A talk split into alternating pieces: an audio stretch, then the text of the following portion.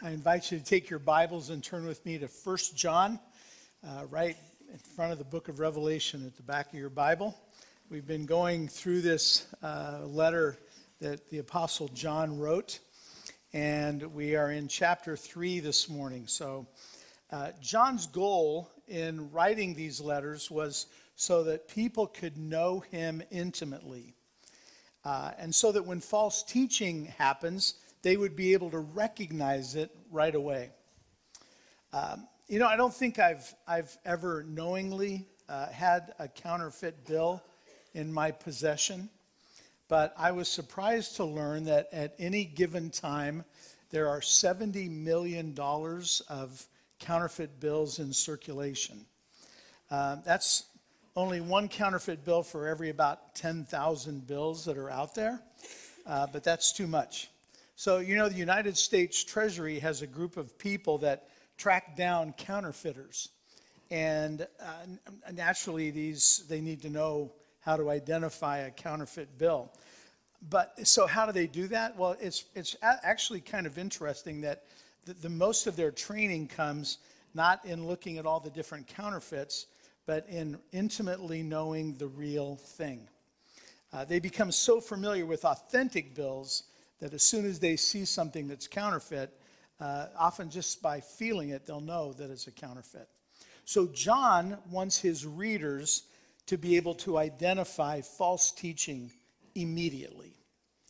And in this letter, he shows us lines. We've seen them already in the first couple of chapters between Christ and the Antichrists, between light and darkness, between truth and falsehood, uh, between righteousness and sin, and the love of the Father and the love of the world, and the Spirit of God and the Spirit of the Antichrist.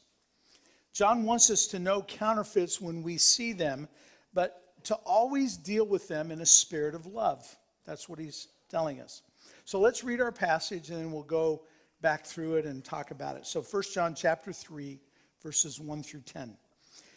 See what great love the Father has lavished on us that we should be called children of God. And this is what we are. The reason the world does not know us is that it did not know him. Dear friends, now we are children of God, and what we will be has not yet been made known. But we know that when Christ appears, we shall be like him, for we shall see him as he is. All who have this hope in him purify themselves, just as he is pure. Everyone who sins breaks the law. In fact, sin is lawlessness. But you know that he appeared so that he might take away our sins, and in him is no sin. No one who lives in him keeps on sinning. No one who continues to sin has either seen him or known him. Dear children, do not let anyone lead you astray. The one who does what is right is righteous, just as he is righteous. The one who does what is sinful is of the devil, because the devil has been sinning from the beginning. The reason the Son of God appeared was to destroy the devil's work. No one who is born of God will continue to sin because God's seed remains in them. They cannot go on sinning because they have been born of God. This is how we know who the children of God are and who the children of the devil are. Anyone who does not do what is right is not God's child, nor is anyone who does not love their brother and sister. So, this is God's word for us this morning. So, the key verse, I think, uh, again, John's warning us against fake Christians. The key verse is verse 10. Look again at verse 10. This is how we know who the children of God are and who the children of the devil are. Anyone who does not do what is right is not God's child, nor is anyone who does not love their brother and sister. So, imitation Christians, as John calls them in verse 10, children are what John calls them children of the devil. Uh, but instead of listing all the evil characteristics of Satan's children. These verses give us a, a clear description of who we are as God's children. In chapters 1 and 2, uh, John talked about practicing righteousness and about loving Christians in spite of our differences. And then in these first 10 verses of chapter 3, he talks about practicing righteousness like he has already in chapters 1 and 2. But now his emphasis is on us being God's children. And that's our motivation for being righteous, living a righteous life. Uh, because a Christian is born of God, he will practice righteousness. Again, back to verse 9. Uh, no one who is born of God will continue to practice sin because God's seed remains in them. They cannot go on practicing sinning because they have been born of God. So to practice sin, in other words, is sin as a way of life. Um, John is not talking about when we occasionally sin. No Christian is sinless. Can I have an amen to that? And amen. Yeah, that's right. We all know that, that we struggle with sin. That's just the way it is. So if you remember back in 1 John chapter 1, verse 8, uh, John writes, If we claim to be without sin, we deceive ourselves, and the truth is not in us. So we all sin. We all struggle with it. But God does it, and this is on your outline, God does expect us to sin less, to, to not sin habitually, to not continue in a lifestyle of sin. And there are so many examples in the Bible of of, of sin. In fact, every single person in the Bible is a sinner except Jesus. Um, and, and, you know, we, we could come up with a long list, but I've, I've mentioned here Ad, uh, Abraham and, and Moses and Peter and what their sins were. uh, you know, the Bible, one person has a book called, uh, Erwin Lutzer wrote a book called Failure, the Back Door to Success. And he says that the Bible is a book of failures that God turned into his successes. Doesn't that describe all of us? We're all failures, we're, we're all hypocrites. We're trying, though, to love God. We're, we're growing in our love for God, hopefully, but we all fail. And, but it's God who turns us into his successes. Uh, and, and, the list we have here could go on, but, but these men uh, all admitted their, their sin they went to God and asked for forgiveness, and then it was not their practice to continue in sin. They sought to live righteously before God. And so that, and this is on your outline, that's a characteristic of someone who is not a genuine Christ follower.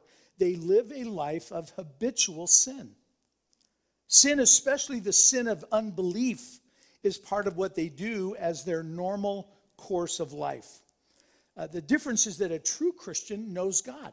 They have a relationship with God. That, that relationship, hopefully, is a growing relationship. A, a counterfeit Christian may talk about God, they may be involved in religious things or religious activities, but they don't really know God. They don't really have a personal relationship with God. Uh, so, in the verses that we're looking at today, John gives us three reasons to live a holy life as God's children. The first one is, and this is number one on your outline, that God the Father loves us. You know, you can sum up, uh, God's love for us is unique. And, and you can sum up really the whole of, of New Testament teaching, and that's kind of hard to do, but I think you could sum it up with this sentence that it's a, the New Testament is a revelation of the knowledge of God as one's Father. Of course, through Jesus Christ. That's how we come into a personal relationship with God. Father, uh, J.I. Packer says, is the Christian name for God. You don't see that name in the Old Testament, but you do in the New Testament. Father is the Christian name for God. And, and he wrote a book called Knowing God, J.I. Packer did. And, and if you've never read that book, I would highly recommend it. It's, it's, uh, it was one of the most impactful books to me as a young Christian, especially. But there's a quote on your outline from that, that book. If you want to judge how well a person understands Christianity, find out how much he makes of the thought of being God's child and having God as his father. If this is not the thought that prompts and controls his worship and prayers and his whole outlook on life, it means that he does not understand Christianity very well. at all. Father is the Christian name for God. So, verse 1 says, See what great love the Father has lavished on us. And if you're in the habit of underlining in your Bible, and I hope you are, that's a good habit to get into, underline those words great love and the word lavished. That we should be called the children of God. And that is what we are. The reason the world does not know us is that it did not know Him. In, in, in Romans chapter 5, the Apostle Paul writes that while we were God's enemies, He sent Jesus to die for us. We didn't have to earn uh, being good enough for Jesus to come and die for us. He died for us while, while we were His enemies. There's no sin that I can commit that is stronger than God's love for me. You know, I used to tell my kids, you know, there's nothing that you can do that will make me love you any less. Uh, they put that to the test sometimes, but, but that's the truth. I love them. And, and even though my love might falter, God's love for us never falters. His love for us is unfailing. Every sin, past, present, and future, has been done away with on the cross. Think about how many of your sins that you have already committed, that you will commit today, and that you will commit in the future, how many of them were in the future when Christ died on the cross? All of them. All of our sins, not just the past sins, all of our sins are forgiven. And God's love is unfailing towards us, His love is eternal. And it's a love that He has lavished on us, He's, he's poured it out on us. Do you realize if we go to Jeremiah, if we go to Ephesians, we find out that God, that before you were born, God set his love on you. And he pursues you, and he continues to pursue you. He will never stop pursuing you as long as you live. God's always trying to get your attention and draw you to himself. I find it a great encouragement that on the day that I see Jesus, he will be happier to see me than I will be to see him. And he is, I'm really excited to see him. Think about that. In other words, God didn't send his son to die for you on a cross so that the first time you look into the face of God, you see a scowl of disappointment. That's not why he sent Jesus. The whole incredible plan of salvation begins with the love of God. C.S. Lewis called Jesus the hound of heaven who is always after you. He is. I love that description. In 1 John 3 1, look at verse 1 again, could be translated like this Behold, what peculiar, out of this world kind of love the Father has bestowed on you. Think about that. What does it mean that God lavished his love on us? You know, you've all probably seen it in movies. Maybe you've experienced this yourself when you were in a dating relationship. Someone said they have that they declare this great love for you. I love you so much. And then a few weeks later, that love is gone. They, they, they don't really love you that much.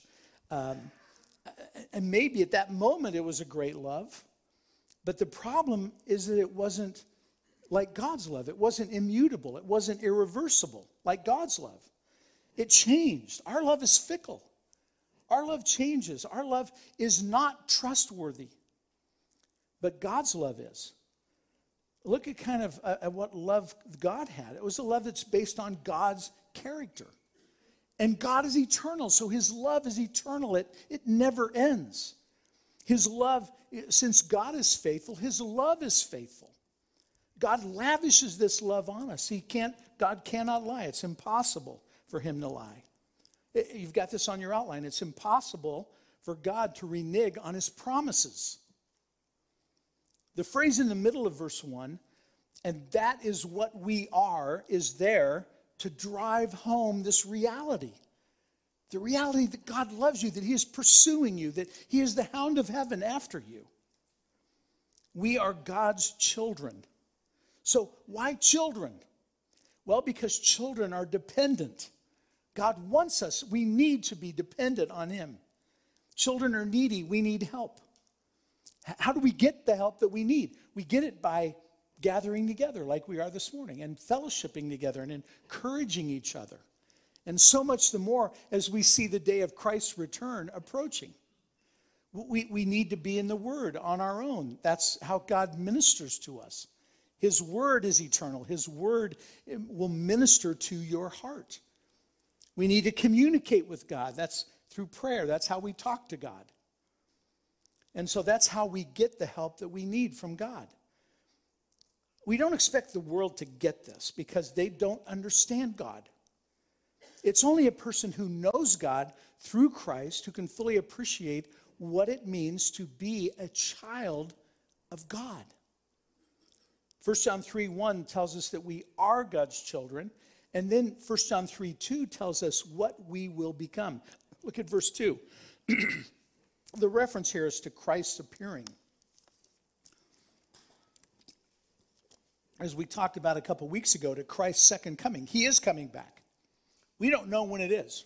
If, it, if it's going to be before the end of this service, the people who are going to get baptized are going, wait a second, I want to get baptized. Well, you know what? We want even more for Christ to come back. We don't know when it's going to happen. It might happen in a year, it might happen in a month, it might happen in a week. We don't know when he's coming back, but we need to be ready. We talked about that. So he says in, in, in, in this, this, in verse, uh, verse 2 Dear friends, now we are children of God, and what we will be has not yet been made known. But we know that when Christ appears, we shall be like him, for we shall see him as he is. Paul in Philippians 3 talks about having a glorified body. Uh, you know, that's just unbelievable that we will be like him when we see him. you know, we have all kinds of, among us, people who have been involved in Bible translation. And they have all kinds of stories. I've heard some of them about translating different verses. I heard a story about one guy who was translating this particular verse. And he, uh, the guy who was translating with him said, he just couldn't believe that we would be like Jesus someday. And he said, This is just too much. It should be that we shall be permitted to kiss his feet. Not that we will be like him, but that is the truth of God's word.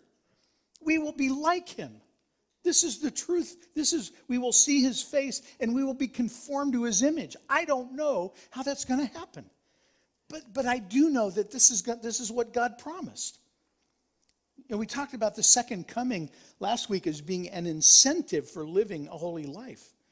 And now that's repeated with this additional truth that, that, that we will be like him, that we will have these, these glorified bodies. Won't it be great to have a glorified body? Can I get an amen to that one? Yeah, we want glorified bodies in Philippians 3:21 is that God will transform our lowly bodies that we'll, we will be like his glorious body. Paul says it uh, there as well. Our bodies will be suited for heaven. How, how will that be? I'll give you a good theological answer. I don't know. But God knows. And I can't wait. And then in verse 3, John tells us that we should be uh, all who have this hope in him purify themselves just as he is pure. This hope is, is a confident certainty. It's not like, well, I hope it can happen, it might happen, it might not. No, it's a confident certainty that God is going to conform me to the exact image of his son.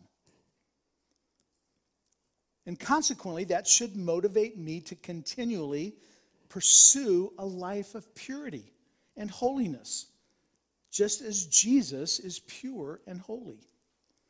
Eugene Peterson, in his translation of, of the New Testament, the message, says that in verse 3, it, he says verse 3 like this All of us who look forward to his coming stay ready with the glistening purity of Jesus' life as a model for our own.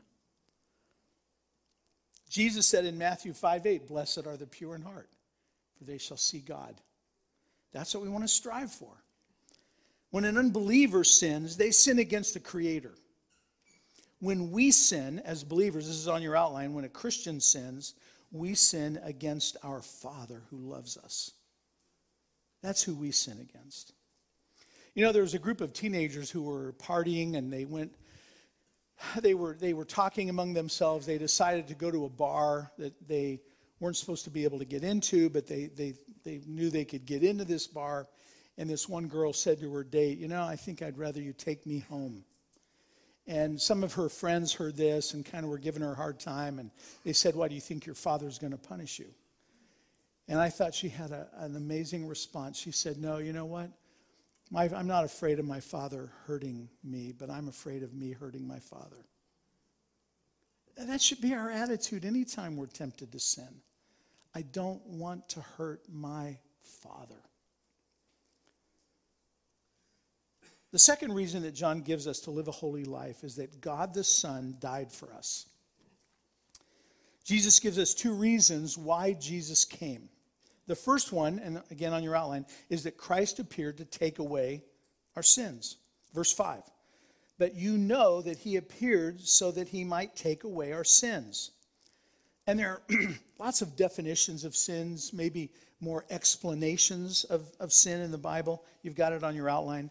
Everything that does not come from faith is sin. The thought of foolishness is sin. If anyone then knows the good they ought to do and doesn't do it, to them it is sin all unrighteousness is sin, and it goes on. But the, these verses that we're looking at in First John can be confusing, but I, I want to be try to be as clear as I can.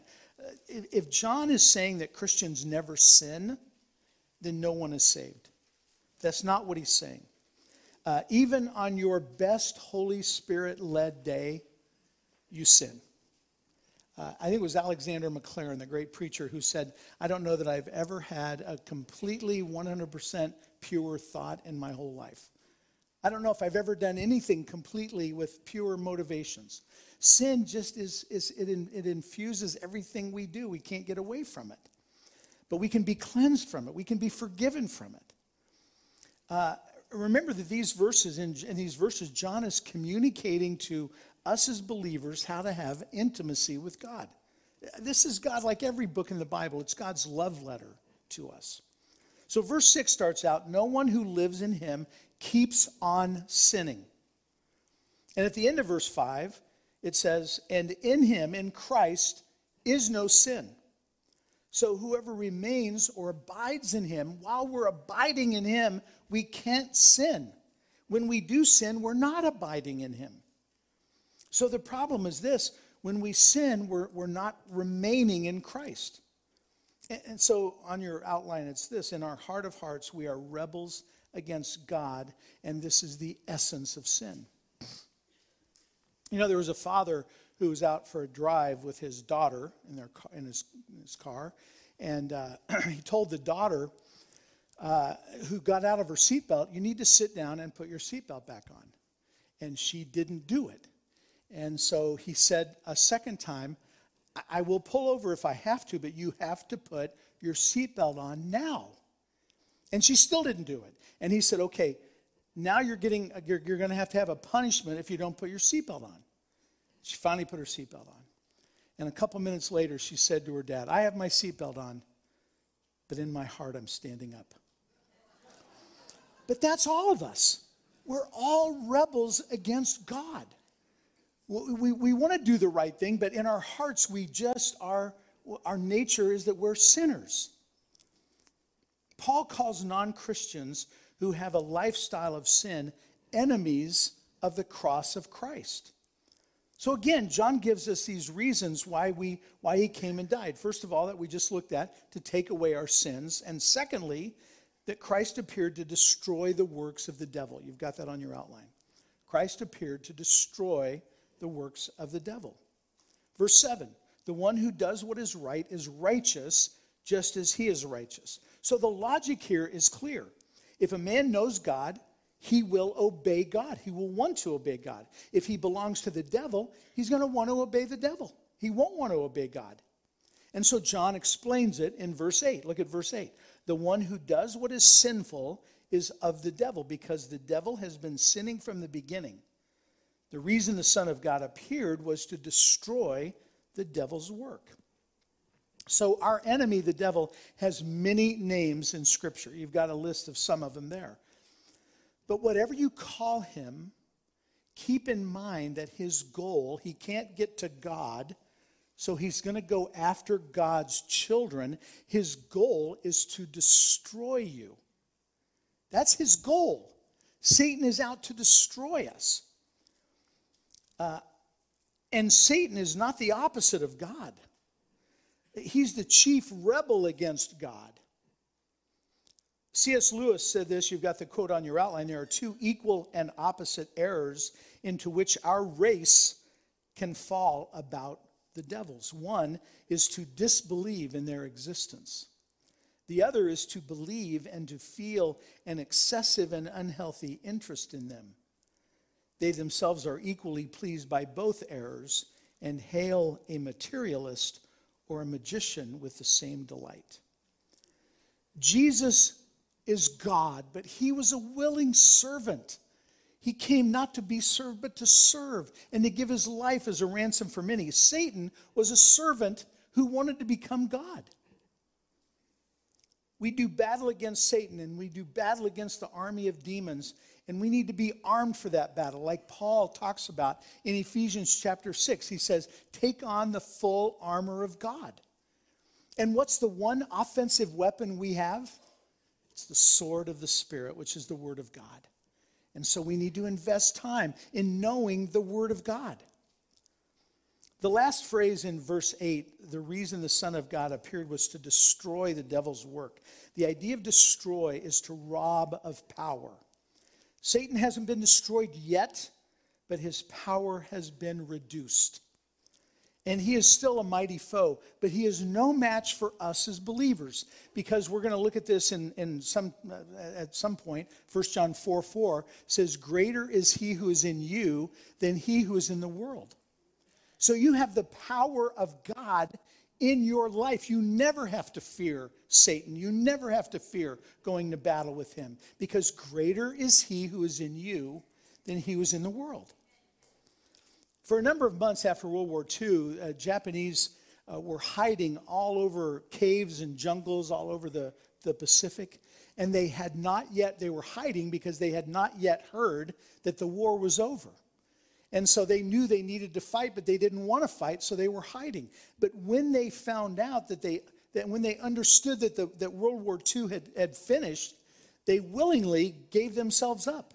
They surrendered because they didn't want to keep fighting. So we can rest in the truth that Satan is a defeated enemy. He's already been defeated. He may still win a few battles here and there, but he has been defeated. And we can glory in that. John doesn't say that, that Christians are without sin, but he does say that Christians won't live in sin and that we have this Holy Spirit in our lives to do battle against Satan. We have the Holy Spirit in our lives to say no to sin. The third reason that John gives us to live a holy life is that God the Holy Spirit lives in us. God the Holy Spirit lives in us. Verse 9 starts out with these words No one who is born of God will continue to sin. When someone receives Christ as Savior, changes take place in them. I think you can all look back, uh, you who are, are, are Christ followers can look back and say, Yes, I've seen changes take place in my life. The way I see myself, the way I see the people around me, the way I see the world being able to talk with God. Those, those are changes that take place. We have a new standing with God. When Jesus changes our lives, we want to live righteous lives for Him. You know, there's a story about Queen Victoria that I read recently when she was about 12 years old.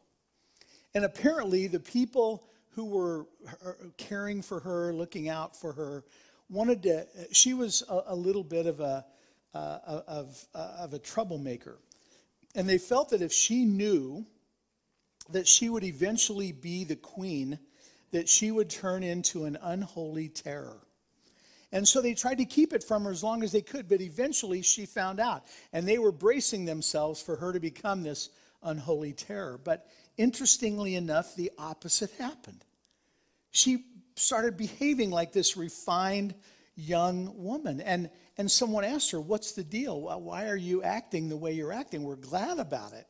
but why are you acting this way? And she said, um, I, I, when I found out that, that I was going to be the queen, it just made sense that I should start acting like the queen that I would be. Wow. And God wants us to start acting like the children of God we will be when we are glorified in His presence with new bodies like His. So start acting like it now, is what He's saying, is what John's saying. And so uh, th- there's this holy, this, this holy exchange that takes place that, that we've, as Christians, we've experienced. And I think personally, it's, it's one of the verses that best summarizes the message of the Bible, of the New Testament. It's 2 Corinthians 5.21. God made Christ, who knew no sin, to be sin on your behalf so that you could have the righteousness of God. What an exchange! God takes our sin and we take his righteousness, and we get, we get to live in Him with that joy. That, that's incredible. In this exchange for sin, God, Jesus offers us His perfect righteousness.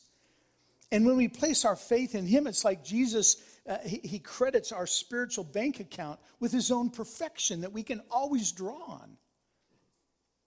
That's the glorious thing about this, the gospel that He offers everyone who receives it. And it's free to receive. This 2 Peter 1 4 says, you've got it on your outline, through these he has given us his very great and precious promises, through his words, through the Bible, so that through them you may participate in the divine nature, having escaped the corruption in the world caused by evil desires. Think about that. You and I participate in the divine nature. And the only way to enter God's family is by trusting Christ. Like 1 John 5 1, back in, in chapter 5, we'll get there eventually, says that whoever believes that Jesus is the Christ is born of God. Do you believe that Jesus is the Christ? Do you believe that he is your Savior? Just as physical children bear the image of their parents, so, so spiritual children, we, we need to bear the nature. We do bear it. We have it in our lives in seed form, but it needs to grow. And, and that needs to grow in us so that we become like Jesus. A, a Christian has an old nature from our physical birth, but we have a new nature from our spiritual birth. An old nature of our old it's described there you've got the two little columns on your on your outline our old man and the new man the, the flesh and the spirit the corruptible seed the god's seed our responsibility is to live according to our new nature Verse 9 No one who is born of God will continue to sin because God's seed remains in them. They cannot go on sinning because they've been born of God. I heard an American Indian who is a pastor uh, describe it like this He said, I have an old dog in me, and the old dog is, is battling, and the new dog in me, and they're both fighting each other. And the, the bad dog wants me to do bad things, and the good dog wants me to do good things. And someone said, Well, which dog wins? And he said, It's the one that I feed the most. So are you feeding the good dog? Are you spending time meditating on Scripture and praying Scripture for yourself and, and memorizing it? A Christian who feeds on the new nature of the Word of God is, and energizes it with prayer will, will know the power of God in his life. So, Romans 13, Paul writes, Rather, clothe yourselves with the Lord Jesus Christ and do not think about how to gratify the desires of the flesh. So, you know the way spiritual decline happens? Spiritual decline happens first when sin invades our lives. And then instead of fighting, we yield to it. And then it's like an infection that sets in, and there's this gradual decline, and we eventually stop spending time in the Word. We stop spending time in prayer. And you know what the last thing is? C.S. Lewis said, People fall away from Christ not because they change their theology, but because they're out of fellowship. They stop fellowshipping with the, with the body of believers, with the family of believers. They think I can do it on my own. I can watch, and I'm glad we have the option to be able to watch services online. So many of our shut ins do watch that all the time. But when we're able, when we're available to come, we come and we fellowship together. We encourage each other. We, we and, and that's what that's what the writer to the Hebrews said you have to do all the more all the more when you see the day approaching of Christ's return. We need to gather together to fellowship. So to stop spending time in God's word is just going to and stop fellowshipping is just going to uh, lead to a decline. Here's the way James put it. It's on your outline.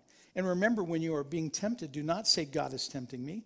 God never tempted, is never tempted to do wrong, and he never tempts anyone else. Temptation comes from our own desires, which entice us and drag us away. And these desires give birth to sinful actions, and when sin is allowed to grow, it gives, it gives birth to death. The devil tries to deceive us. And John says in verse 7 Dear children, do not let anyone lead you astray. The one who does what is right is righteous, just as he is righteous. And so we've titled this sermon, The Believer's Transformation. Sanctification is, is the process of becoming holy, it's a process of becoming like Jesus. And, and it's not just doing that.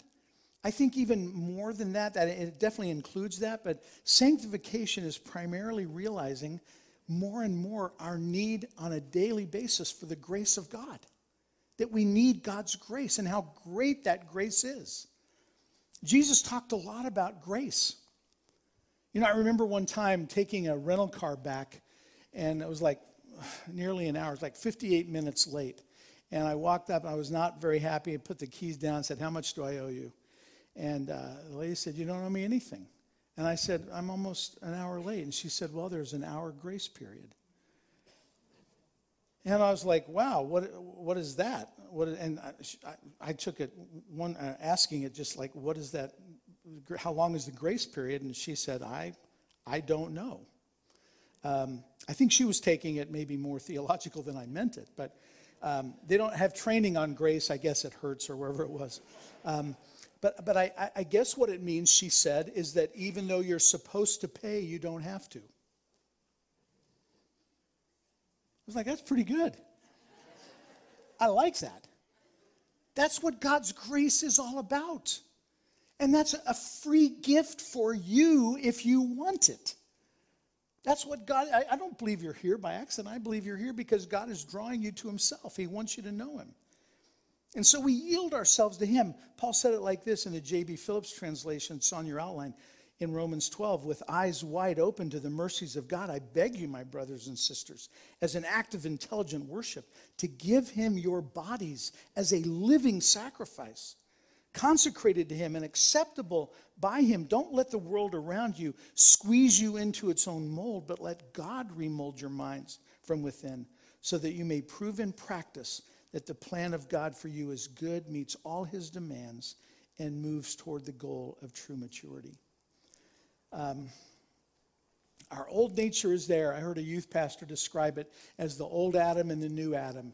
And he said, You know what? The new Adam is Christ. And when I'm tempted to sin, if I send the old Adam to the door, I'm going to sin. If I send the new Adam, Christ, to the door, I won't sin. And so that's what we need to do. We need to send the new Adam, send Christ to the door when we're tempted to sin. And so, um, again, these words weren't written so that we can look at other people and say, oh, they need the Lord. No, they're to look at our, ourselves, our own lives. This is how we know who the children of God are, verse 10, and who the children of the devil are. Anyone who does not do what is right is not God's child, nor is anyone who does not love their brother and sister. So, you know, after this sermon, I read this and I'm thinking, man, you know what? I need to evaluate my own life. And so there's some questions at the end of the outline for you to examine your own life before God. Do I have the divine nature, like 2 Peter 1 4, like we read above, uh, with me, or am I pretending to be a Christian? Be honest with God. You're not fooling God where you are. Just be honest with Him. Do I cultivate this divine nature by daily Bible reading and prayer? Let me tell you, you are as close to God as you want to be. If you want to be closer to Him, you can grow closer to Him. And you do that, you know how to do that. Uh, we've talked about it, we talk about it every week, being in the Word on your own, talking with God in prayer, fellowshipping with other believers. Number three, has any unconfessed sin defiled my inner man? Am I willing to confess and forsake it? Unconfessed sin will rob you of joy. So confess it, live in the light. Do I allow my old nature to control my thoughts and desires, or does the divine nature rule me? We learn to bring every thought captive to Christ. And when temptation comes, do I play with it or do I flee from it? Do I immediately yield to the divine nature within me? 1 Corinthians 10:13 is, is a, a passage that's on the outline. M- memorize that. That will help you know that there's always a way out of temptation. But I hope you'll spend some time evaluating your own life as a result of our time together here. Let's pray.